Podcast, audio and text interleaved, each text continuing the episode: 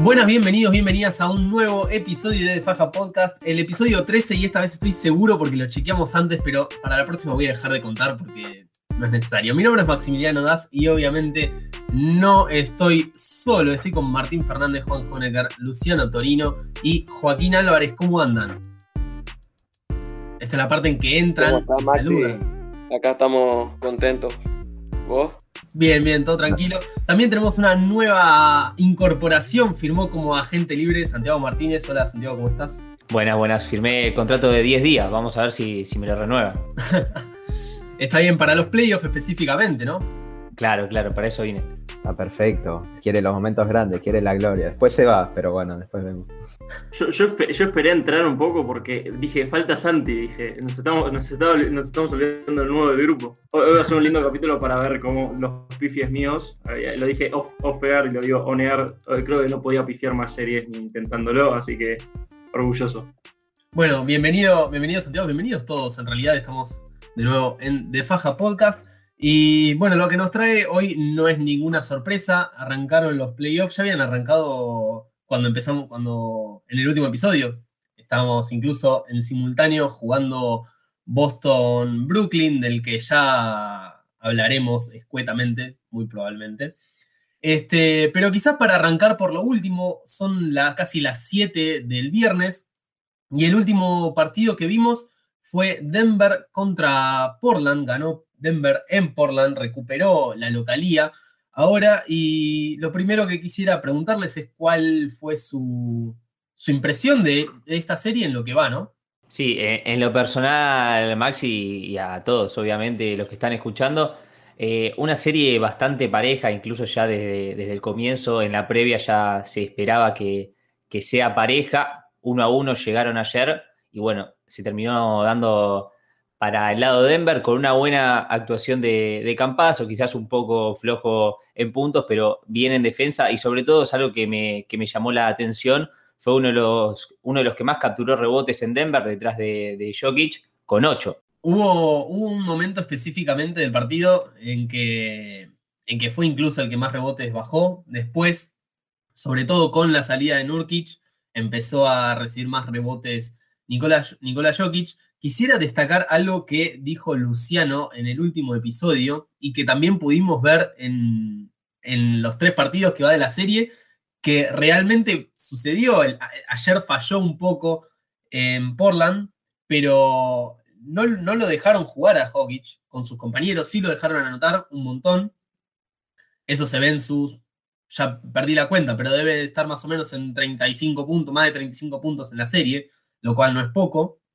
Este, pero bueno, realmente sucedió esto que mencionabas, que eh, no lo dejaron jugar. Y, sí, eh, y lo que yo decía en el episodio eh, justamente era que yo confiaba en que si Lillard, si tenía que elegir un jugador que tenía en el partido entre, entre solos, entre Jokic y Lillard, elegía a Lillard. Y Lillard está promediando 37 puntos del partido y no están ganando la serie, así que parte de lo que está pasando es eso, porque Campazo lo está defendiendo bien a Lillard, hay que admitir. O sea, bien dentro de lo humanamente posible, pero los, 37 puntos te lo va a hacer, o sea, es inmarcable el pie. Lo pusieron a marcarlo a. Alan Gordon pidió marcarlo y lo defendió bastante bien también, pero nada, es eso, lo empezaron a meter. En un momento metieron a Harrison para que lo defendiera, o sea, ya, la rotación, empiezan a dar la rotación para que puedan marcarlo y, era algo esperable. Yo, lo que no esperaba era esto, que los jugadores en, Denver, sin, sin, por ahí su mejor arma ofensiva para administrar el juego, pudiera mantenerse. Entonces, como que ese, y yo decía, y dijimos todos, va a ser partidos de goleo altos, que es lo que está pasando. Van a hacer un montón de puntos, va a ganar el que pueda parar o el que pueda, o el que pueda frenarlos tres o cuatro veces y listo. Porque 120 puntos del partido están haciendo todos, los partidos. Sí, y además, eh, por ejemplo, una cosa que a mí me pareció, me parece necesario destacar en el sentido de que Facu tiene, agarró muchos rebotes, pero sobre todo porque el resto de los jugadores estuvieron peleando bastante para impedir que Portland los agarre, sobre todo en, su defensiva, en la ofensiva de Portland sería. O sea, ahí estuvieron cerrando muy bien los atacantes cuando atacaba Portland para tratar de capturarlos. Y también un jugador que quiero destacar del último partido, sobre todo, que eh, yo, lo critiqué tras bambalina por WhatsApp, eh, me van a venir a pinchar. Eh, pero Austin Rivers, la verdad, tuvo un muy buen partido ayer sobre todo eh, en ataque, en defensa, aportando la experiencia que, que yo critiqué igual porque no, no venía teniendo buenos rendimientos en los playoffs anteriormente, pero bueno, tuvo un muy buen partido. Y el que también me llamó la, la atención, que no está rindiendo tanto como esperábamos, es Michael Porter Jr., que estuvo por ahí no estuvo tomando tantos tiros como estuvo, venía tomando el final de la temporada regular, pero bueno, no, todavía le falta, no estuvo tomando tanto protagonismo, me da esa sensación. Creo que específicamente Michael Porter Jr. tuvo protagonismo desde un lado negativo, si se quiere. Los primeros tres partidos, sobre todo cuando Facu era el que estaba defendiendo a Demian Lillard, le hacían la cortina y cambiaban con Michael Porter Jr., que no lo pudo parar nunca a Lillard. Es que parte, lo divertido, por lo menos a lo que a mí me encanta de ver de estos partidos, es que empiezan a buscar, tipo, dónde está la ventaja todo el tiempo. Este, nada, pasa, pasa que a Jovic también eh, buscan hacerle cortinas arriba para que Jovic corriera en transición. A Campas se le postó, Lillard se le posteó a Campas, o sea, cosa que no va a hacer en tu santa vida, en ningún partido de NBA. Solo pasa porque hay una ventaja de altura que tenés que aprovecharla. Parte de lo divertido de estas cosas es que ves eh, desde jugadas hasta, hasta pareos que no, que, no se ven en temporada regular, pues literalmente es otra cosa, se juega otro deporte totalmente distinto, pues eso, buscan tipo la ventaja todo el tiempo. Totalmente, y, sobre todo en ofensiva, jugadores como Lillard la suelen, la suelen encontrar, de hecho, para llevarle un poco la contra a Martín, específicamente en el último partido, le hicieron cortinas bastante altas a, a Damian Lillard, obligaron a Nicolás Jokic a salir de la pintura, y, le costó mucho el tema de los rebotes ofensivos de Portland. Tuvo por lo menos una docena y varios puntos de segundas oportunidades. No recuerdo ya, estoy flojo de memoria o tendría que recurrir a mi memoria eh, qué, sucedió en los partidos anteriores y, no, no, logro una, una, respuesta. Pero bueno, efectivamente sí, es encontrar eh, encontrar las deficiencias y obviamente potenciar las virtudes. Es decir, Demian Lillard siempre tuvo, durante toda la temporada, tuvo una anotación excesivamente alta. Este, bueno, quizás por también debido a distintas lesiones que ha sufrido, que ha sufrido Portland, pero ambos equipos, no solo en esta serie, ya lo vamos a ir hablando de, otro, de, otras, de otras series, este, son como un encuentro, son como una partida de ajedrez, ¿no? Sí, además, eh, Maxi, completando un poco lo que, lo que vos decías, como que parece que a Portland le falta eh, el complemento, alguien que complemente justamente a Lillard, ¿no? Que siempre se encarga en todas las posesiones, se notaba al final del partido, del tercer partido más precisamente, que él tomaba todos los tiros, decía como que si alguien va a errar, voy a ser yo porque mis compañeros tampoco la están metiendo. Y quizás el partido que Portland eh, contó con buena anotación desde el banco de suplentes fue el primero, con Simmons y, Carmelo Anthony sumando desde, justamente desde el banco. Y ahí fue el partido que pudo sacar Portland. Quizás eso también es algo que a lo largo de la serie va a tener que, ver, la, segunda unidad que, presenta Portland. Coincido con, nuestro reciente agente libre, que lo hemos traído para este podcast. Parece que también eh, se ha mermado un poco lo que podemos ver de Portland por las seis faltas de Nurkic en estos últimos dos partidos y la serie me parece muy abierta. Eh, quería dejar mi opinión sobre lo que pasó ayer y mi podio de Denver, Jokic, eh, Jokic, Rivers y Campaso. Me parece que fueron los tres mejores y lo de Rivers sobre el final, la verdad, fue una locura. Absorbió el Dame Time y, fue él, digamos. Yo quiero agarrarme algo de lo que dijo Santi, del hecho de que todas las posiciones pasan por Lillard, y es una realidad, un jugador de ese calibre pasa, o sea, recibe casi todas las posiciones, se está pasando también con Luka Doncic en Dallas. Eh, me parece que la clave acá de Portland va a ser, obviamente, los partidos que ganaron fue por el aporte de Carmelo Anthony, McCollum, que si bien está jugando 20 puntos por partido aproximadamente, eh, puede mejorar todavía, pero mientras que Denver encuentre la forma de capaz no suprimir tanto a Lillard, porque eso es casi imposible, es un jugador de un calibre altísimo, eh, pero mientras que encuentren la forma de defender y evitar que el resto del equipo pueda aportar, me parece que la serie para Denver puede ser bastante factible. Creo que, lo que vemos acá son dos equipos que por distintas eh, situaciones son muy cortos, están muy cortos, lo dijimos cuando empezamos, cuando hablamos de la serie la semana pasada. Portland es corto, o sea, no tienen ocho jugadores para poner. Canter es todo lo que te puede sumar en, ataque te resta en defensa. Carmelo Anthony es lo mejor que tiene desde la banca y hasta ahí. No tiene mucho. Y Anferni sabemos que es como el efecto, el jugador X que puede jugarte re bien, como te puede jugar re mal y no te sorprende nada de eso. Este, y bueno, y en Denver te falta Jamal Murray, que es tu segundo mejor jugador, no está Barton, Dozier está lesionado, entonces tienen que estirar la rotación de bases. Y, es, y lo gracioso es que lo que, va a, lo que va a terminar definiendo la serie es cómo juegan estos jugadores de rol, que es lo que venimos diciendo, tipo Campa, que Campazo te da 11, 8 y 8 en un partido súper importante. Y eso es lo que te termina definiendo el partido en, parte, porque ya, ya, ya, está, tipo, no, listo, Portland no puede defender a Jokic y Denver no puede defender a, ni a Lillard ni a McCollum. Eso como que ya está. Y hay que ver cómo el resto se calza el equipo al hombro y, ven cómo salen. Y digo, necesitas noches como la de Austin Rivers, necesitas que Porter tenga un partido donde hace 27 puntos, o por eso Carmelo el primero hizo como 20 puntos, también una locura, empezó como muy bien en el primer partido y también se lo llevaron en parte por eso. Powell todavía no hizo nada en toda la serie de lo que podríamos esperar de Powell, así que, hay que eso es lo que hay que ver como, como el próximo partido, cómo están los jugadores de rol de cada uno de los equipos. Bueno, quizás acabas de mencionar una, si no es la clave, eh, una de las claves de, esta serie son los jugadores de rol, esos que no son Jokic, que no son Lillard, que no son, si querés, eh, McCollum y Michael Porter Jr., sino que son, son los que terminan por complementar a, las estrellas, son las que terminan dándole, dándole los partidos, como el primero fue la banca entre Simmons y, Carmelo Anthony, este último partido fue Austin Rivers. Este, pero bueno, quizás ya para ir cerrando y, tomar lo que, lo que decía Juan, mencionaba por arriba la serie, mencionaba por arriba a Luka Doncic y con ello la serie quizás un tanto sorpresiva, por lo menos eh, una sorpresa para mí a título personal, este, que Dallas esté, esté 2, 2 a 0. Y algo también que me llama la atención es que en las estadísticas de Basketball Reference, aún con un 2 a 0 a favor, solamente le dan un 65% de probabilidades de ganarla. Yo solo voy a decir que yo no tengo ninguna sorpresa, o sea, me parece, me sigue pareciendo que Dallas es más equipo que Clippers.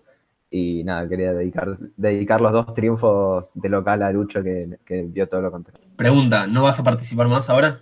No voy a participar más, me, voy a dormir. Eh, estoy cansado. Yo solo quiero decir que estoy totalmente equivocado en tuve el, error mental de confiar en Tai Lu y en, no sé, en absolutamente en Kawhi Leonard que puede defender a alguien. No sé, la verdad me siento muy decepcionado por este equipo. Eh, creo que me más sorprende, por lo menos a mí, que no, no pueden pagar a Doncic, es increíble, pero no, no, es que no pueden pararlo, es antológico lo que está haciendo este tipo. O sea, tipo, va a ser, tiene 22 años y está teniendo la mejor serie de la historia como está jugando. No sé cuánto está, está promediando tipo 37, 8 y 8, es una locura. Va, se le postea a lo más bajo, o sea, lo más alto lo pasa en velocidad, a pesar de que él no puede, no, no, sé, no sé, no tiene velocidad. Ese, cambio de ritmo que tiene de, de 0 a 1 es muy bueno, a pesar de que no es muy rápido.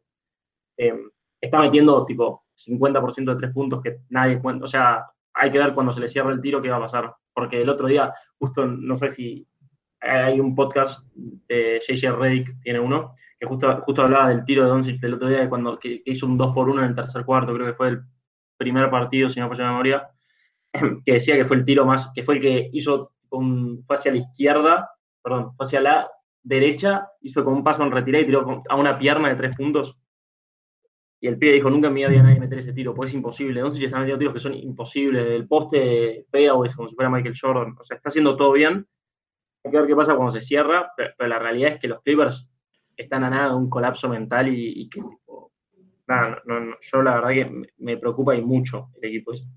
La temporada, eh, la temporada, esta ronda de Luca me genera un feeling LeBron 2018 con Cleveland, con capaz la diferencia de que si vos te fijas también en las estadísticas, tenés, va, fijarte en las estéticas. Con ver el partido te das cuenta que no está solo Luka Doncic, o sea, tuviste a Hardaway Jr. también que tuvo el primer partido con 21, el segundo con 29, así que, o sea, no solo tenés que preocuparte capaz por Luca en esta serie, sino que también tenés que pasar a preocuparte por más jugadores, por Singles tampoco está jugando mal, si bien puede mejorar. Eh, así que estamos teniendo, como dijo Martín, está pareciendo que Dallas tiene mucho más equipo que, Clippers y tranquilamente pueden, no sé, barrar la serie capaz es muy exagerado pero hay que tener en cuenta también que son locales ahora. Yo creo que otro punto importante, sí, no estoy cumpliendo con mi palabra y estoy hablando de vuelta. No hace falta que lo digas, Maxi, ya te veía las intenciones. otro punto importante que está teniendo, que le está costando mucho a Clippers, es el tema del pivot, que tanto por Singis como Maxi Clever está jugando, están abriéndose y nada, o sea, ha tenido momentos con Kawhi Leonard de 5, eh, los Clippers, y nada, no, pudieron encontrarle la vuelta, o me dio esa sensación que después en el tema de los rebotes les estuvo costando un montón. Em, y bueno, y a disgusto de Manu, como habíamos anticipado varias veces, que en playoff eh, son más cortas las rotaciones, eh, los jugadores que venían rindiendo bien del banquillo de Clippers, aunque fuera en minutos más basura si se quiere, no, no están no están teniendo eh, participación. Eh, Luke Kennard me muestra nuestro invitado eh, asiduo en esta, en esta emisión, pero nada, no, es otro punto que para mí les estuvo costando mucho. Efectivamente, y, también para disgusto de, Manuel, que hoy no, hoy no pudo estar, este, tampoco pudo sumar minutos todavía Patrick Patterson, ni este, de Marcus Cousins. ¿no? Son dos jugadores que, mencionó, no sé si en el, en el aire o no, pero que podrían dar una mano defensivamente sobre todo, aunque quizás no tanto ofensivamente, pero ¿cuánto, ¿cuánta ayuda necesitas? Quizás una pregunta no retórica, sino, sino también ampliándola a la mesa virtual. Este, ¿Cuánta ayuda necesitas cuando tenés a jugadores como Kawhi Leonard y Paul George adelante, ¿no? Yo creo que también como, como marcaban en la, en la serie anterior con Denver, quizás algún jugador de rol que, ayude a Leonard y a, George, que anotan muchísimos puntos, a pesar de que, también toman muchos tiros. Lo necesita Denver, eh, perdón, lo necesita Clippers. Reggie Jackson es alguien que, puede sumar, pero todavía como que le falta. Creo que se esperaba más de, de Rondo y su famoso modo playoff. Eh, y también mucho se habló de, la, de la, no defensa de, Patrick Beverly. Es verdad, volvió a ser tendencia, por lo menos en Twitter, el, otro día en el partido, en el último partido contra, contra Dallas, que, bueno, Don Chich hizo absolutamente lo que quiso, también como el primer partido y como, y como nos tiene acostumbrados, pero sí, efectivamente, este, defensivamente han tenido algún que otro conflicto. Este, quisiera agregar simplemente escuetamente para en esa lista también a, a que fue titular durante toda la temporada y hoy es suplente. Este, y está Morris, Marcus, Marcus Morris, Marcus Morris, me los confundo. Eh, está en Lakers. Este, está Marcus Morris como titular. Yo creo que el principal problema de los Clippers, aparte de su mala defensa, la baja intensidad en los rebotes frente a un equipo con una enorme talla como lo es Dallas, es que no están rindiendo bien sus jugadores del banquillo o sus factores X, por así decirlo.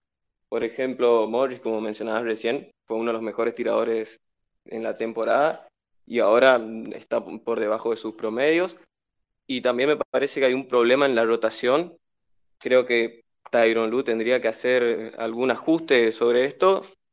Y bueno, ahora vemos que, por ejemplo, ya no cuentan con Ibaka, a pesar de que jugó pocos minutos el partido pasado. ¿Qué les pareció más sorpresa?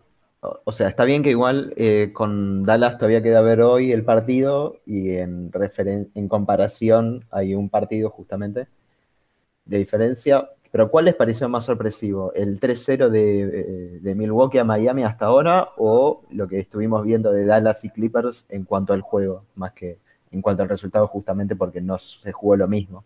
Mira, acá voy a salir yo porque soy un fiel creyente de que Miami puede ganarle al menos dos partidos en esta serie, pero no, o sea, siendo totalmente sincero, eh, me parece que lo que está haciendo Dallas es mucho más sorprendente, la verdad que nadie se esperaba que Capaz ganar dos partidos, sí, pero los dos primeros en condición de visitante, en una circunstancia en la que ya tenemos gente en, los estadios.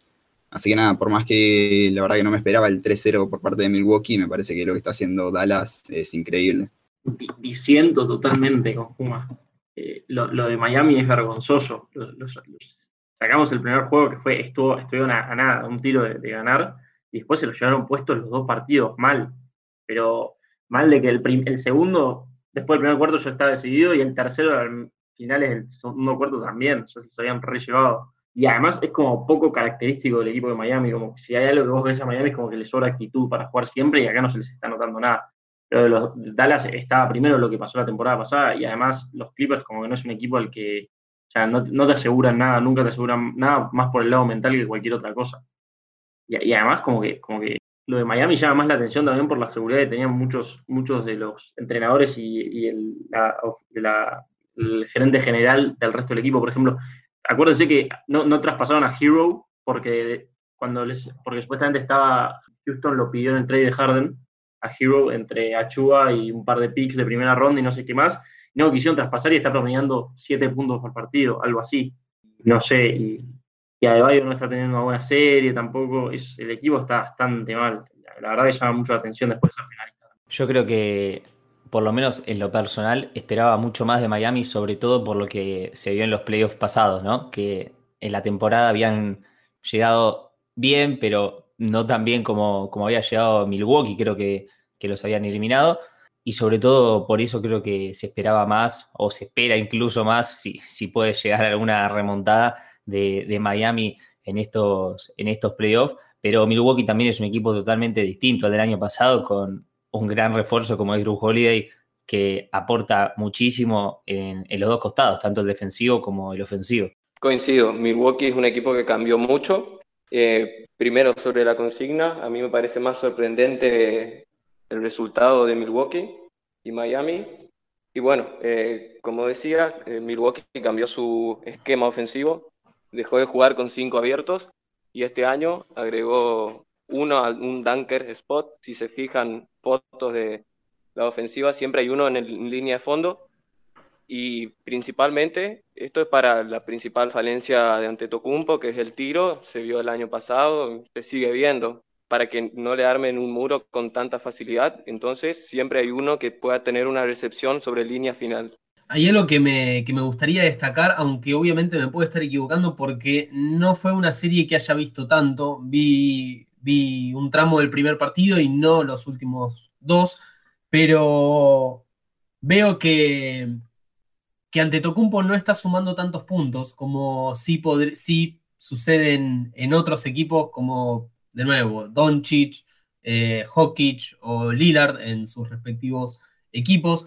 Y esto quizás viene un poco de la mano con que eh, justamente lo que mencionaban de, del apoyo que, da, que, tiene, que da en, en, ofensiva, específicamente hablando en este, en este momento, pero también Chris Middleton, que, el, que el partido que el primer partido metió el, el, tiro que le, dio, que le dio el partido, que le dio la victoria a, a Milwaukee, ¿no? Otro jugador clave también lo que decís, que ha chupado mucha ofensiva, por así decirlo, eh, es a mi gusto el factor X del equipo, Green Forbes, que es uno de los mejores cash and shooters de, de la liga. Y bueno, eh, ha servido desde el banco y Sí, en el primer partido ante Tocumpo tuvo un muy mal desempeño ofensivo. Si bien en defensa está a un gran nivel, en, bueno, los rebotes también, más allá de que Miami también está errando mucho. Y bueno, un dato que quiero tirar es que entre PJ Tucker y Antetokounmpo son dos de los jugadores que más han tomado a Jimmy Butler y hasta ahora en la serie lo, dejaron en 3 de 20 y con 6 pérdidas. Buena, buena labor defensiva de, de ambos, de PJ Tucker y de Giannis Antetokounmpo. Acerca de lo, de, lo de Brim Force, Martín te contestó solo con, con la cara, no, no tuvo que prender el micrófono para, para responder el, el comentario de, de, de Brim Forbes. No, no, estoy, no estoy diciendo que no sea un gran, no sea un gran tirador, porque de nuevo no soy habitué espectador de, de, Milwaukee, pero así que no, no puedo opinar al respecto, pero, pero bueno, su opinión creo que, que quedó bastante explícita. Me acabo de dar cuenta no, que tengo para, los para, para vos que. Así que mientras habla Martín voy a daros cuenta. Dato de vital importancia. No sé cuál fue, si mi cara o que tengas que girar los auriculares. Pero no, el sí, o sea, Forbes es un tirador bueno, muy bueno y sobre todo creo que don, por qué encontró su lugar en, en, Brooklyn, en Milwaukee eh, es porque tiene jugadores potentes físicamente en, el equipo que lo pueden ayudar y suplir defensivamente más que nada, que es donde, en el apartado que más le costó en San Antonio en su, en su momento. Lo que sí no sé es qué tanto peso va a tener la lesión ahora que tuvimos, si no me equivoco, fue ayer, de Dante de Vincenzo eh, para no dudo que sea para esta serie, porque para mí ya está bastante definida, ya estaba definida de antes, pero ahora rotundamente. Sobre todo si en la siguiente ronda se terminan cruzando con Brooklyn Nets, que yo creo que es el partido que probablemente veamos, sino que Brooklyn con Boston debería seguir su barrida. Veremos si son dos en simultáneo, pero yo creo que ahí se va a picar mucho la cuestión. Bueno, esto que dice Martínez, lo que están diciendo allá en Estados Unidos es lo que dice mucha gente, porque lo van a buscar en todos los... La serie con Brooklyn dicen que por ahí se define en ese pareo con Forbes, porque lo van a ir a buscar todos, el cambio, todo, todos los partidos. Eso es lo que están diciendo. O por lo que dice Martín, sí, está bueno desde la banca, te viene a dar una mano ofensiva que no pasa, o sea, te viene bien. Digo, en, este, esta serie no sirve, no, no es tan necesario por el simple hecho de que los están matando. Digo, si Forbes no estuviera jugando, igual les estarían ganando. Pero lo que te pasa es también es que Miami no genera ofensiva, le cuesta horrores. Vos ves los partidos y te generan todos tiros malísimos. Y entonces por ahí Forbes no se nota tanto su mala defensiva. Ahora después, como tengas que defender o a Harden o a Durant o a Kyrie Irving media posesión, hay que ver cómo se las arregla. Así que sí, eh, va a ser, hay que ver si esa no va a ser la serie del este, o sea, el que salga de ahí seguramente sea el campeón de la conferencia. Y para suplir a Di Vincenzo va a estar difícil, pero el jugador con el perfil más parecido es Pat Connaughton, jugador con similar altura, talla, peso, muy atlético también, pero con menos movimientos laterales y pasa de peor manera las cortinas, por ejemplo, para lo que puede ser más adelante una defensa ante Harris, y lo mismo que decían de Forbes. Así que yo creo que Connaughton va a ser el titular, o si no, también puede agregar a PJ Tucker eh, de 3, y Middleton se corre al 2. Voy a pasar de largo un poco lo que dijo Juaco, pero más que nada porque quiero rivalizar con Lucho, porque no sé, o sea, vos decís que Filadelfia va a llegar peor parado. No sé si Santi quiere decir algo respecto a lo que decía Juaco, veníamos hablando, pero no sé si Filadelfia no va a estar ahí para pelear, sobre todo porque no probablemente, va, probablemente no, pero es muy probable que barra a Washington y para, a mi criterio el cruce en la semifinal de conferencia va a ser mucho menos desgastante que lo que vaya a ver en la serie de Brooklyn contra Milwaukee. Totalmente de acuerdo. Yo iba, estaba esperando a saltar de, esa forma porque eh, a pesar de que sea un gran fanático de los Sixers, yo creo que es, eh, si no es el único, también ahí con Milwaukee, eh, los equipos que, le puedan arrebatar, arrebatar el campeonato del este, por lo menos a Brooklyn, porque son dos equipos que, defienden muy bien y además tienen grandes jugadores ofensivos. En el lado de Filadelfia hay millones de recursos, en Bid candidato número uno, dos, eso está por verse ahí al MVP. Está Tobias Harris, Green, Curry y, millones de ofensivas. También Simon, que para mí es lejos el, el Depoy, lejos, lejos, lejos. No, ahí no acepto discusión. Con Embiid y Jokic puedo aceptar, pero con Simon no, no hay ningún tipo de discusión. Y por eso yo creo que, Filadelfia también va, va a darle pelea a Brooklyn en caso de que, de que pase la, hipotética serie con, con Milwaukee. No te voy a saltar yo a la yugular, Lucho. Perdón, dale, por favor, defendete antes de que. Antes de que no, no, yo, yo creo que.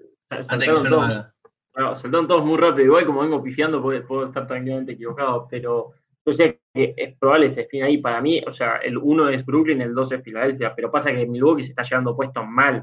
O sea, nadie esperaba que fuera tan dispareja la serie. Es la, para mí es la sorpresa de lo que viene siendo esta, esta, esta, esta, esta primera ronda.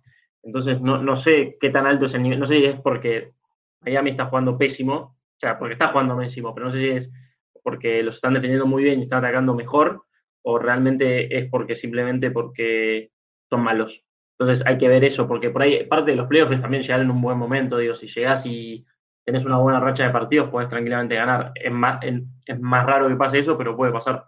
Pero sí, comparto todo lo que dijeron hasta que Santi dijo que el, jugador defensivo del año era era Ben Simmons y no Gobert, entonces dejé de compartir todo lo que dijeron. Pero fuera de eso, sí, eh, veremos, sí, esas, hay que ver de esos tres quienes se llevan el, puesto del este.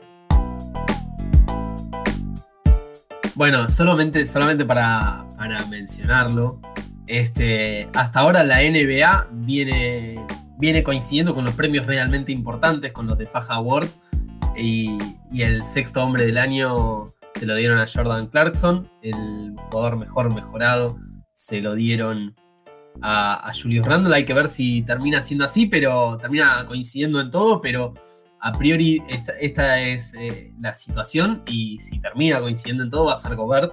Así que muy a pesar de, de Santiago. Pero, pero bueno, algo que, bueno, yo, yo, lo he dicho ya en otros episodios, me entusiasma mucho y me, me duele no ver una serie Brooklyn-Nueva York, no por la rivalidad de la ciudad, sino porque eh, los mencionaron a, a, Filadelfia y a Milwaukee, pero creo también yo que especialmente por la defensa de, de, Nueva York, se puede llegar a dar una, una, serie, una serie pareja. Y justamente hablando de Nueva York, para ya movernos de, de Milwaukee y de, y de Brooklyn, las primeras, los primeros dos partidos fueron eh, realmente, realmente, el primero especialmente a mí me gustó mucho, eh, terminó definiéndolo Trey Young sobre, sobre el final y, la segunda mitad del segundo partido le terminó dando el triunfo al, a los neoyorquinos. Este, después quisiera también, después de hablar un poco sobre la serie, saber qué, qué opinan acerca de la cantidad de gente que hay en los estadios, pero eso para más adelante. Ay, creo que me, me, toca arrancar a mí porque esta fue la serie que peor miré. Dije, en 5 va a ganar Nueva York y lo van a pasar por encima. Yo, lo que pensaba era, normalmente lo que pasa en la, la postemporada es que las defensas empiezan a tener mucho más peso y es lo que está pasando, es una serie donde se están haciendo muy pocos puntos. Eh, y entonces lo que te define por ahí un partido, por ejemplo, creo que fue el segundo partido que gana Atlanta, o el primero, fue que Lou Williams metió 8 puntos al hilo y se trabó, Nueva York se trabó ahí. Este, y bueno, lo que, lo que pasó en el último juego fue que un poco se empezó a destrabar Randall, pero el problema, el problema más grande de Atlanta es que no puede esconder a Trey Young en ningún lado, porque lo van a buscar todo el tiempo. Rose, Rose se lo llevó puesto, este, y, ahora, tipo, cada vez que se postea, no sé, me acuerdo una jugada muy puntual donde cae Barrett en el, eh, en el poste contra, contra Young y lo lleva dentro de un pique y mete un doble. O sea, ese va a ser uno de los temas más importantes, por lo menos del lado defensivo. Ahora, el lado ofensivo es eh, nada, van, por lo menos van, bien encaminados porque no, van a tener que hacer muchos puntos porque los Knicks juegan una ofensiva muy lenta y muy mala también. Le cuesta mucho generar tiros abiertos. Entonces, por ese lado, eh, por lo menos la serie a mí no me está sorprendiendo la cantidad de puntos. Sí, por ahí en esas cosas de nada. Lou Williams te hace 8 puntos seguidos y vos decís, tenés una de las mejores defensivas de la liga. ¿Cómo te pasa esto? Eh, pero nada, igual sigo confiando en Nueva York yo todavía. Sigo, sigo defensor de Team Tibo. No en cinco partidos igual. ¿Sí? Bueno. No, no, no. No, no sé, en, en, lo, adivinar partidos es muy complicado. O sea, adivinás.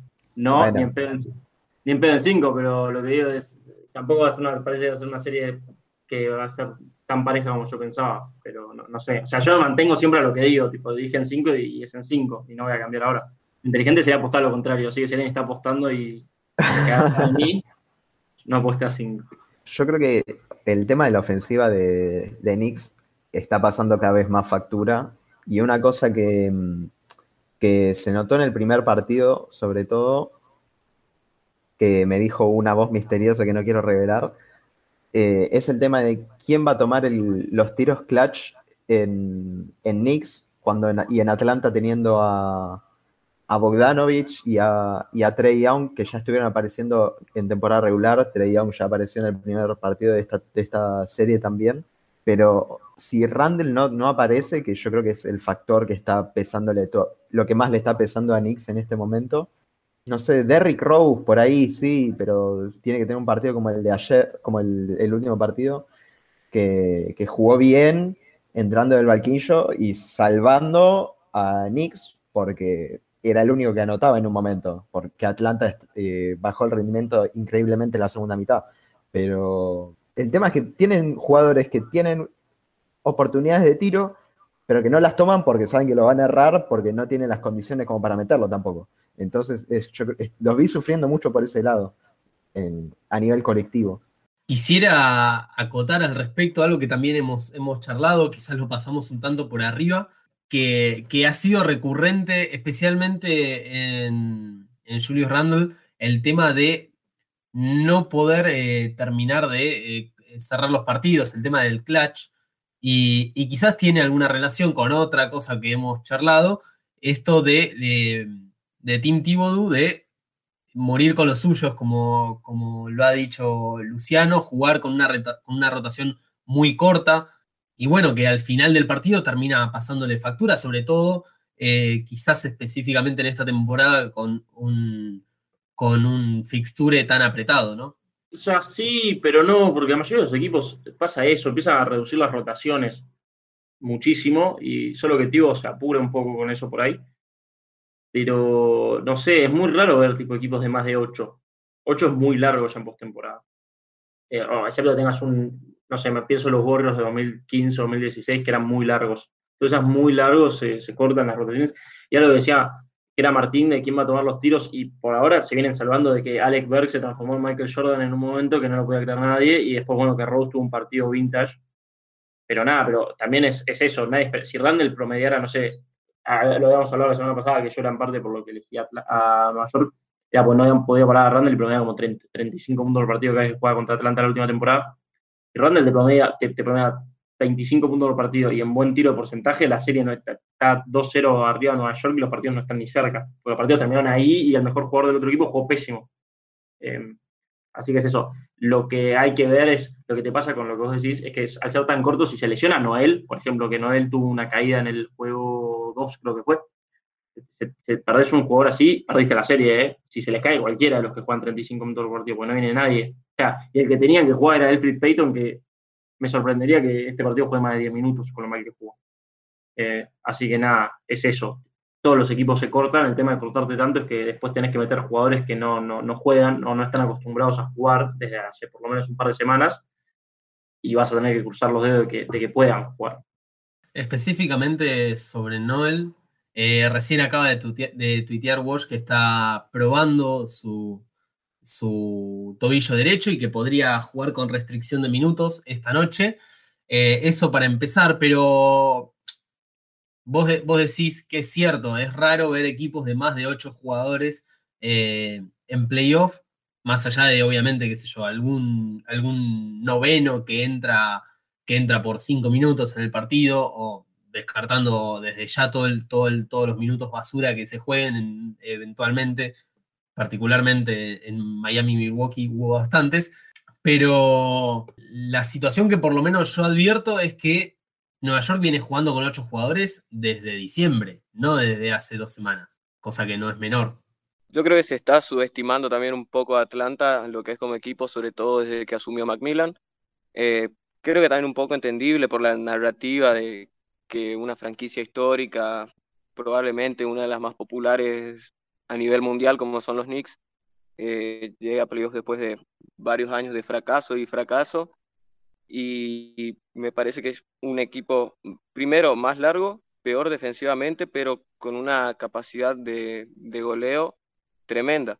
Si bien, por ejemplo, Trey Young es joven eh, y hay un poco de falta de experiencia, eh, me parece que Atlanta tiene las de ganar esta serie y encima se va quedando sin soldados tíos. Recién están testeando a, a Noel, ya lo perdieron a Mitchell Robinson hace un tiempo.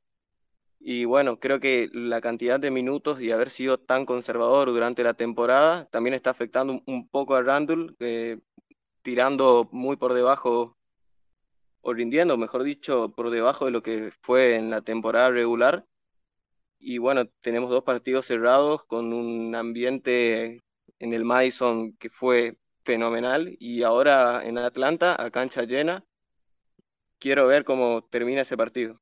Volviendo a lo que dijo Maxi de las rotaciones de New York, sí, Thibodeau si quiere juega 49 minutos con sus titulares, o sea, sobre los 48 los pone 49, pero más o menos en síntesis, el caso de Atlanta me parece, la verdad que lo que hicieron fue espectacular, volviendo al tema cancha llena, ganaron un partido en el Madison Square Garden eh, importantísimo. Así que, bueno, puede ser que tengan las posibilidades de ganar la serie. Me gustaría que ganen en New York, pero como es, este, para hacer la contra Lucho, me parece que las chances bajaron un poco. Pero si vamos al tema de Knicks, obviamente Randall tiene que mejorar muchísimo, está promediando un 28% en tiros de cancha, muchísimo más bajo de lo que promedió en temporada regular. Eh, sí tenés a un Derrick Rose que está jugando bastante bien, 17 puntos en el primer partido, 26 en el segundo. Pero la clave de Nueva York, y es lo que lo bancó durante toda la temporada, me parece que va a ser la defensa. En el primer partido, Atlanta, por ejemplo, tiró con un 46% de tiro de cancha y lo ganaron, ahí nomás, pero lo ganaron.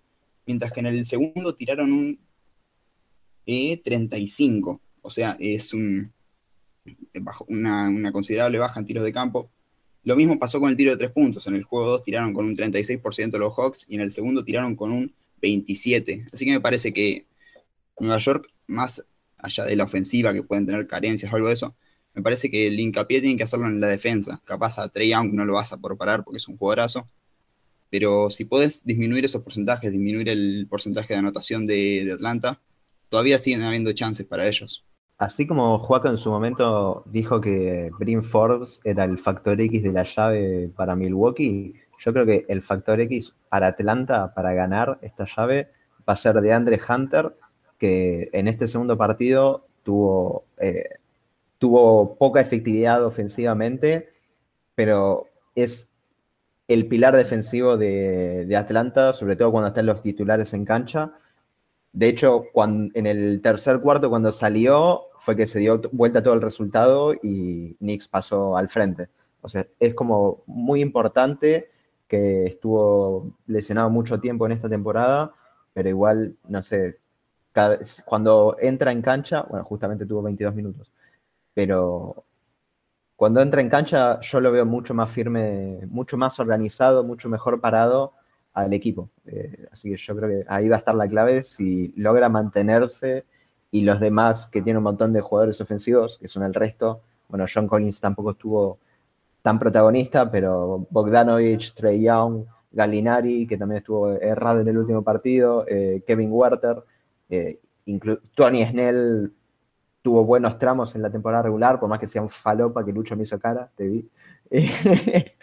y Lou Williams también, son como más que nada ofensivos y de Andre Hunter es como el que puede salvar el otro costado de la cancha para mí. Un poco, eh, me parece que lo voy a dejar hablar a Juaco porque yo como que medio le voy a dar un broche a esto y, ah, Juaco va a agregar cosas interesantes. Está equivocado porque quiero hacer un comentario un poco out of context. Eh, me parece que para hacer la primera serie de Trey Young como dije recientemente, está en un altísimo nivel, me parece un jugador con una capacidad ofensiva abismal para sus 22 años. Y bueno, ha recibido muchos comentarios sobre su alopecia de los hinchas de, los Knicks. Y bueno, él se ha metido al show y la verdad que le da un, toque a esta serie que le hace más divertida. Bueno, y juego me dio el pie mí entonces. Eh, primero decimos, mientras ya que estamos tirando bombas en estos momentos, Walsh acaba de anunciar que Rose y Gibson van de titulares, así que Elfrid Payton va a verlo sentado al lado de Vildosa el partido, parece ser, y Noel no sabemos si va a jugar. Y bueno, agarrando un poco lo que decía Juaco, esto de la alopecia de Trey Young, los Knicks, o sea, los fanáticos de los Knicks pasaron un papel diciendo, tipo, cantemos que Trey Young se está quedando pelado porque tiene veintipocos y, y se está quedando pelado, y es cierto. Este, pero lo que veíamos un poco, lo decía Maxi, era que hay mucha gente ya. O como que nosotros estamos en, un, en Argentina y estamos con las restricciones y todos estos temas que por ahí. Y después ves, no sé, a mí lo que me parecía muy loco que estaba tocando David Guetta y la gente estaba saltando. Y yo, pero, pero la segunda ronda hay equipos, no sé, no sé quién dijo, yo no sabía, pero parece que en Atlanta va a estar 100% la capacidad del estadio. Y la segunda ronda, los Knicks parece que van a decir, van a tener 100% de capacidad y solo van a dejar a gente vacunada entrar a los estadios. Lo mismo, lo mismo Filadelfia y un par de equipos más ya dijeron también. Entonces, es probable que ya a partir de segunda ronda casi todos los, estadios estén llenos de gente. Bueno, para, completar un poco eso, lo, de, lo del público, agregar algo, eh, algo raro que, que, ocurrió que no suele pasar por lo menos tan seguido en la NBA, que justo pasó en el, en el Madison, que un hincha, si no me equivoco, escupió a un jugador. Y, también a eso agregarle, no sé si fue el mismo día o un día antes, eh, en Filadelfia le tiraron pochoclos a, Westbrook desde la tribuna cuando, cuando el base se había lesionado, eh, cuando faltaba ya poco para terminar el partido, le tiraron pochoclos y, es algo raro que no suele, que no suele ocurrir eh, en la NBA y ahora obviamente, o muy probablemente, mejor dicho, los van a sancionar, si no es de por vida, por muchísimos años. Sí, efectivamente ya lo suspendieron de por vida los dos, si no me equivoco. Lo suspendieron indefinidamente a los dos y acá nos, el oyente, uno de los oyentes silenciosos nos mandaba, creo que el, el tweet de lo que pasó con Jamoran, que en Utah tipo, le insultaron a toda la familia con calificativos cuanto menos eh, un poquito racistas, no me, no me acuerdo, a una de las hermanas creo que le dijeron tipo bailame, una cosa así, una cosa así, nada, todo, bastante desubicado. Lo otro que pasó fue que Kyrie Irving salió a decir que, como ahora Brooklyn va a jugar en Boston, salió a decir que estaría bueno que, que, banca todo el, el, la parafernalia esa de tipo los hinchas gritando y cantando, pero que no se pasen tipo con los comentarios racistas, a lo que Danny Ainge, el gerente general de Boston, dijo, en mis 26 años en Boston nunca escuché comentarios racistas, a lo que escasos tres minutos después, porque no llegaron más rápido, salieron tipo Marcus Mart y un par de jugadores más a decir que tienen recuerdos de varias veces de que los insultaron siendo jugadores de los Celtics. Parece que volvimos a la normalidad en las cosas buenas y en las cosas malas. Efectivamente, bueno, eh, y recién mencionaban de Utah que tampoco es eh, algo, algo nuevo, es decir, eh, sucedió hace ¿cuánto? Dos o tres temporadas, no me acuerdo si estaba todavía en Oklahoma o si ya estaba en Houston Russell Westbrook, que, dos hinchas, a dos hinchas los expulsaron de por vida o indefinidamente, no, no recuerdo.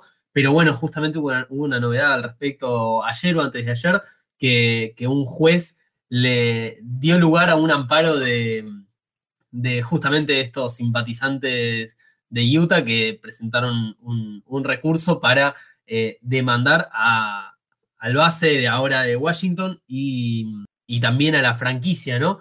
Este, pero bueno, ya que estamos en, esta, en, este, en este estado, en esta ciudad, Salt Lake, no quisiera pasar por alto el partido de Memphis y específicamente los dos partidos de Jamorant contra, contra bueno, el, mejor equipo de, la temporada, ¿no? En la serie ahora está uno, uno a uno, le dábamos un posible partido a Memphis, que parece que ya se lo adjudicó rápido. Hay que ver qué, sucede más adelante. Yo creo que con la vuelta de, Donovan Mitchell son muy pocas las, chances de, Memphis, a pesar de que Morant está mostrando un gran nivel y, varios compañeros de él, Dylan Brooks y también Valanciunas y, y, todo el equipo que, porque es, es un equipo básicamente Memphis que, que me gusta muchísimo en lo personal, que aparte eh, defiende bastante bien.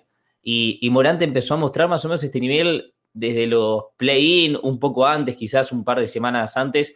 Quizás era algo irregular, tenía buenos partidos cada tanto, pero desde las últimas semanas como que está mostrando y está haciendo valer el, el Rookie of the Year que le dieron justamente el año pasado. Y, mucho se espera de él y hasta ahora, hasta el momento, a pesar de ser su segundo año, está, está cumpliendo y está llevando a Memphis a un, a un empate de momento. Veremos ahora, como, como decías Maxi, cómo, continúa todo esto. Agregando un poco lo que viene diciendo Santi de, lo de Morán, Morán es el segundo jugador con más puntos en sus primeros dos partidos de playoff en la historia de la NBA. Primero Mikan, segundo él, tercero Doncic y cuarto Karim. Nada, como para que sea unidad del nivel que está teniendo. Y lo que más sorprende, o por lo menos a mí, y esto se lo dejo por ahí a alguien que le haya prestado más atención que yo la serie, porque realmente vi poco, poco y nada, porque yo era de los que no confía, sigo sin confiar nada en, Memphis, pero porque son están, es mucho menos equipo de lo que es Utah. Pero ¿cómo, ¿cómo está haciendo tantos puntos si gran parte de su juego es flotadoras o atacar el aro y del otro lado tenés al realmente mejor jugador defensivo de, la NBA, que es Rudy Gobert. Bueno, me meto justamente eh, para, para, decir, por eso yo cuestiono tanto la, la, elección de, o la posible elección, mejor dicho, de, de Gobert como número uno. Obviamente no está en discusión que es un gran defensor, pero para mí, justamente por lo que está haciendo en esta serie, a pesar de que no incluye esto, incluye lo de la temporada, y por algunas acciones, recuerdo el partido contra Minnesota, una distracción y un game winner de, Russell con una bandeja fácil, cuando Gobert fue el que se equivocó. Eh, por eso, y, algunas cosas más quizás de, Gobert, en lo personal, que no, no tengo nada que ver, a mí no me terminan de convencer que, sea el defensor del año y, sí Simmons en otro, en otro aspecto. A priori, quizás no me gustaría comparar la temporada regular con los playoffs. Eh, defensivamente en particular, pero también en, el juego es otra cosa. Este, bueno, lo que mencionábamos, uno, un equipo trata de, exponer las debilidades del otro y también de magnificar sus, virtudes. Eh, lo que mencionábamos en la primera, sobre la primera serie de Portland y Denver, pero, pero bueno, sí, cuanto menos discutible, eh, fue uno de los premios más parejos que salió, que salió en los de Faja Awards, y me podrá corregir eh, Juma, pero creo que incluso cambió con los votos, con los votos en Twitter, ¿no? Exactamente. En nuestras votaciones salió ganador Simmons. Y en Twitter, bueno, ganó Gobert por una diferencia mínima, pero salió defensor del año según los de Faja Awards sobre lo que recién mencionaba, creo que era Lucho, sobre el tema de las flotadoras. Yo quiero mencionar que, a mi punto de vista, cuando un jugador tiene buenos recursos ofensivos o algún recurso muy aceitado y tiene una capacidad atlética abismal como la tiene Morant, es muy difícil pararlo. Y me parece que a veces cuando la ofensiva es tan buena, no hay defensa que pueda hacerla. Eh, y quiero agregar un dato, y hablando de las flotadoras, eh, los jóvenes tienen muchas flotadoras y tienen ese recurso muy aceitado. Los cinco que más flotadoras metieron durante la temporada fueron, en orden, Trey Young, Colin Sexton, Morant, Garland, Doncic y Quigley, que tienen en común que son todos jugadores sub-23. Y me parece que este es un recurso que vamos a seguir viendo durante esta serie y vamos a ver cómo puede parar Utah a, este muchacho. Yo creo que algo que está pesando bastante en esta serie es el tema de los suplentes de Memphis que tuvieron, habían, venían teniendo bastante buena temporada regular y ahora estuvieron pesando bastante. Desmond Bain, Grayson Allen y Anthony Melton, que o sea, además de ser un plantel bastante corto, ya de por sí Memphis, no están rindiendo como se esperaba. O sea, el último partido Grayson Allen no metió ningún tiro. De Anthony Melton 3 de 8 y Desmond Bain, bueno, 2 de 4, pero venía rindiendo más hasta defensivamente, que por ahí está costándole más, cosa que en Utah no está pasando, porque bueno, tienen al sexto hombre del año ya oficialmente, Derrick Favors, Joe Ingles y George Niang, que siguen en buenos niveles los, eh, los cuatro.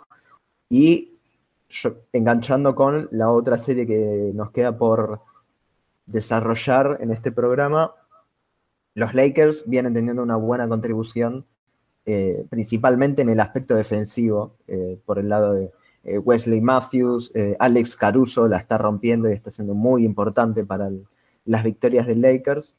Pero yo creo que, contrariamente a lo que estuvieron diciendo, yo no me metí en ningún momento, los suplentes están teniendo bastante más peso en esta, en esta postemporada. O sea, estuve viendo y la mayoría de los equipos está con 8, 9 y hasta 10 eh, jugadores en la rotación. Mira, eh, yo acá no sé quién tiene más impacto, si el dentista de Anthony Davis en su dentadura o Anthony Davis en esta misma serie, porque se puede ver la dentadura de cuando está en la universidad y lo que es ahora, la verdad que el laburo de su dentista es eh, de reconocer. Pero volviendo al básquet, que es lo que nos incumbe, Davis en el primer partido tuvo 13 partidos, mientras que en los últimos dos tuvo 34, o sea, eh, me parece que es capaz por encima eh, de, Lebron, capaz el hombre que más está afectando, más está interviniendo en el, en el juego. Creo que esta serie, yo, por lo menos lo, que es, lamentable, pero la realidad es que se transformó desde que se lastimó Chris Paul. Eh, si bien Crowder, por ejemplo, por poner un ejemplo, de, justo Martín está hablando de los suplentes, Crowder está jugando, no sé, está tirando 2 de 20, 3 puntos, o sea, está jugando muy mal.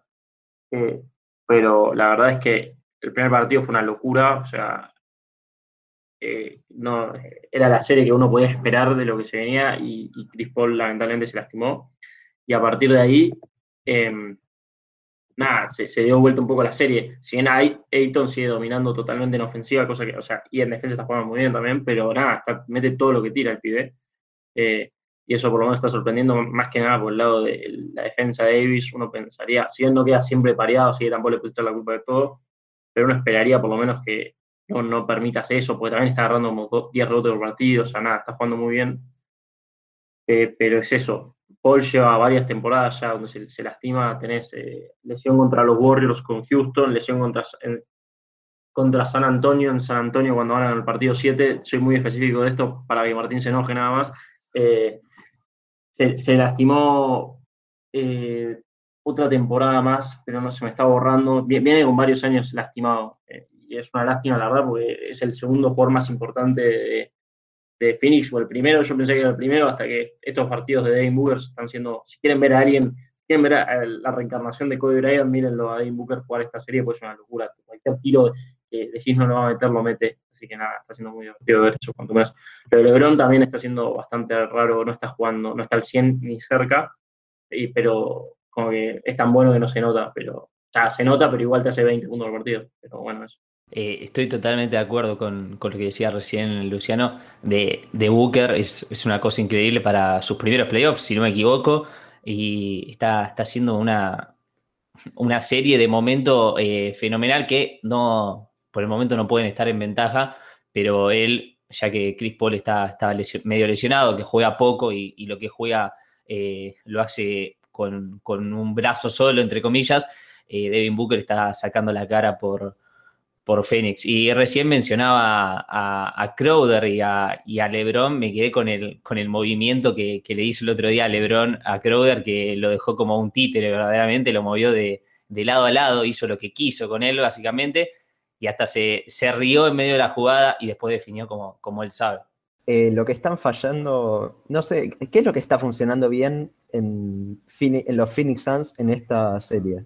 que usted, además, o sea, Devin Booker lo tenemos para señalar, de Andre Ayton estuvo teniendo muy buenos partidos también, pero después más allá es muy difícil de encontrar puntos fuertes. O sea, Cameron Payne cubriendo a Chris Paul pisteó, pero obviamente no es lo mismo, no es un jugador de la misma categoría, pero después me cuesta mucho poder señalar algo bien que, esté cumpliendo Phoenix. O sea, yo lo veo complicado eh, en ese sentido de cara a los próximos partidos que si no me equivoco juegan eh, mañana, sábado o el domingo. Bueno, pero eso, a los partidos que les quedan los veo muy complicados. Bueno, justamente te, iba, te, iba, a mencionar Cameron Payne, especialmente el segundo y el tercer partido, quizás un poco menos en el tercero, porque la diferencia fue un poco más amplia que en el segundo, pero, pero dio una suerte de paso al frente insuficiente, no llega a ser el, nivel que, que te puede dar Chris Paul no es un jugador del, mismo tenor que,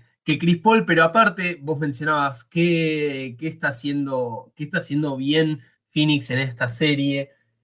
Eh, bueno, justamente venía a responder esa, pregunta y la respuesta es que poco. Eh, está fallando especialmente ofensivamente con Michael Bridges, que suele aportar mucho desde, desde la línea de tres. Bueno, lo mencionaban a Jay Crowder, Cam Johnson tampoco está eh, terminando de aportar lo suficiente. Entonces, eh, bueno, con, contra una buena defensa como puede ser la de Lakers, termina, termina pesando y especialmente con la baja de, Chris Paul. Yo acá quiero disentir ¿no? con lo que dice Maxi, porque es fáctico lo que está diciendo, y, es verdad, los porcentajes de triples no están siendo mejores, pero los tiros que están teniendo no son malos tiros, se agarran un montón de tiros abiertos y defensivamente, o sea, Phoenix en defensa está haciendo un avión, cada gol los ve defendiendo y es una locura, rotan bien siempre, o sea, están jugando muy bien desde ese lado. El tema es ese, perdés a Chris Paul, que es básicamente, como le dicen en Estados Unidos, el cornerback, que es una posición de fútbol americano, o sea, es básicamente el líbero, por decirlo en fútbol. Ejemplo, todos ustedes saben más de fútbol que yo, pero por decirte una, o el 5, por decirte a alguien que te, organiza la defensa y perdés a Paul, que es eso, mucho de la defensa es charlarlo como un Draymond Green, este, y se te empieza a desarmar desde ese lado. Eh, entonces, de ese lado yo los veo bien, los, eso, los tiros son abiertos, no está mal. A mí, yo sigo diciendo lo mismo de, si Paul vuelve a estar al 100, yo no sé si le doy, no sé si le sigo o sea, si le doy la serie a, los Lakers, igual me estoy equivocando. Por lo que digo siempre, o sea, cuando el reloj analógico te marca la hora, le das la pelota a Davis y toma un tiro de media distancia, y yo puedo vivir con eso toda la serie. Si vos prestás atención, sacando algún alley o pandeja o rebote ofensivo, el pibe vive con tiros de media y son tiros que vos como equipo se los querés dar, pero lo pusieron a Crowder a marcarlo y no lo lleva al poste bajo nunca, porque no puede. Yo no, confío en Davis, así como dije, no confío en Porzingis y nada, me, está cerrando la boca, pero hasta ahí, qué sé yo, no sé. Esa, esa, es mi opinión de la serie. Hay que ver qué onda Paul. Si Paul vuelve, yo sigo, yo sigo con Phoenix, a, muerte. Sí, es como, es como vos decís, o sea, la defensa no es algo que esté fallando, esté fallando en, en Phoenix. De hecho, salvo el último partido, lo han dejado con siempre con menos. Ah, no, me corrijo. Sí, sí. Pero de todas formas con un score, con un score bajo. Eh, iba, a decir, iba a decir que lo, dejaron con menos de 100 puntos, pero no. Los dos partidos, eh, los últimos dos partidos tuvieron 109, que de todas formas sigue siendo para la NBA de hoy, es un score medianamente bajo. El primer partido lo dejaron en, en 90, si no me falla la memoria. Este, pero, pero bueno, es como, es como decir, la defensa no es lo que está fallando. El tema es, no están convirtiendo esos tiros abiertos que, tienen Bridges, que tiene Cameron Johnson, que tienen eh, Jay Crowder. Sí, o sea, la verdad es bastante difícil teniendo en cuenta todo alrededor de Chris Paul por quién apostar. No, definitivamente es algo que hay que ver cómo va evolucionando con el paso de los días y de la lesión cómo avanza. Pero bueno, o sea, yo si tuviera que apostar, apostaría, eh, no sé, en o Filadelfia o Washington. Mira, voy a, hacer una apuesta ahora en vivo.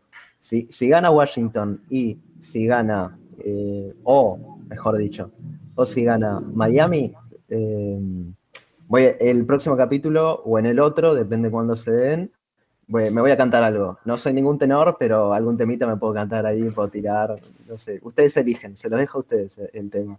¿La canción la podemos elegir nosotros? La pueden elegir ustedes, eh, pero bueno, tiene que ganar o Washington o eh, Miami. Pero espera, ¿la serie o un partido? No, no, la serie, no, no, no. Tampoco no, tiene que no puedo creerlo, sí, dale, está bien. Creo que llegaba borracho si Memphis ganaba y tiene más probabilidad de Memphis, boludo. No se la jugó tanto como para decir Memphis. ¿Qué es peor igual? O sea, tener que cantar una canción o tener que entrar borracho. Borracho yo lo haría sin apuestas. Sí, olvídate. ¿No lo estás haciendo? ¿No llevamos todos borrachos? Me acabo de ah, no sé, no sé. El próximo episodio entramos todos borrachos al, podcast. Podremos apostar algo, algo al respecto en la final, tipo el episodio siguiente a la final, venir todos borrachos directamente. O los que están contentos con el campeón eh, vienen borrachos y ahí tienen que descubrir quién, quién es. Ya veremos qué hacemos para mí. Falta mucho todavía. Pero bueno, entonces ahora ya dentro de muy poco va a arrancar, bueno, lo que la serie que un poco nos tiene un tanto de expectantes. ¿Cómo la tengo con expectantes?